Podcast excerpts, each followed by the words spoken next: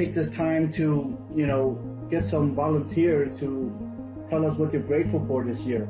Yeah, I'm just grateful for everything I've learned before I came here. I definitely did not have uh, this kind of mentality, so I'm grateful for that. Grateful for my family and my support system. Like I'm super grateful, you know, for my family. Um, I was, you know, born in the Philippines, so like them kind of like getting me out here.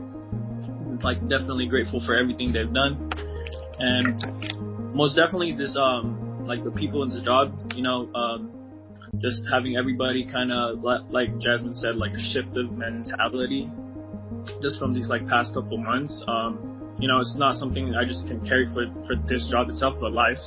And so like going on these like um, Zoom calls every morning, uh, most definitely like like working like a regular nine to five job. It's kind of like you're kind of forced to kind of just like be there. You know, you're not very motivated.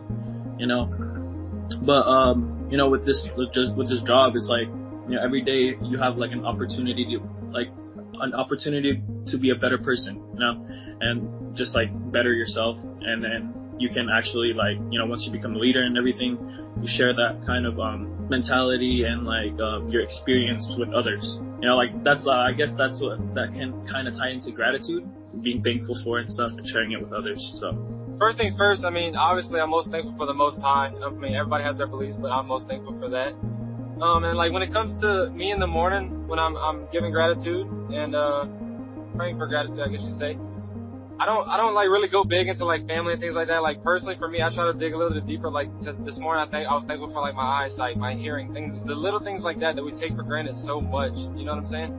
And then on top of that, like the business wise, a lot of you don't know this, but um, like right when I first started, I was, I mean, I was just living with a friend in Dallas because I just first came here. Like, I didn't have my own place all of that. And I'm very, very thankful. Like, shout out to Steven for taking me. He, he like, kind of, he kind of was like, look, you come and stay at the house. Like, because they had the, the spot in Dallas. So I'm very thankful for that.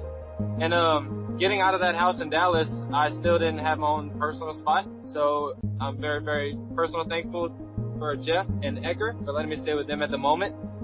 Um, I am dealing with a lot personally. Like I'm battling every day with something, but we're not gonna talk about that. But they're there every single day, so I'm super thankful for them for that.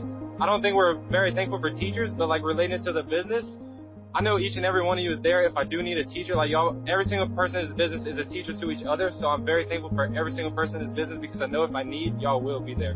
So thank you to everybody, honestly, everybody in the business.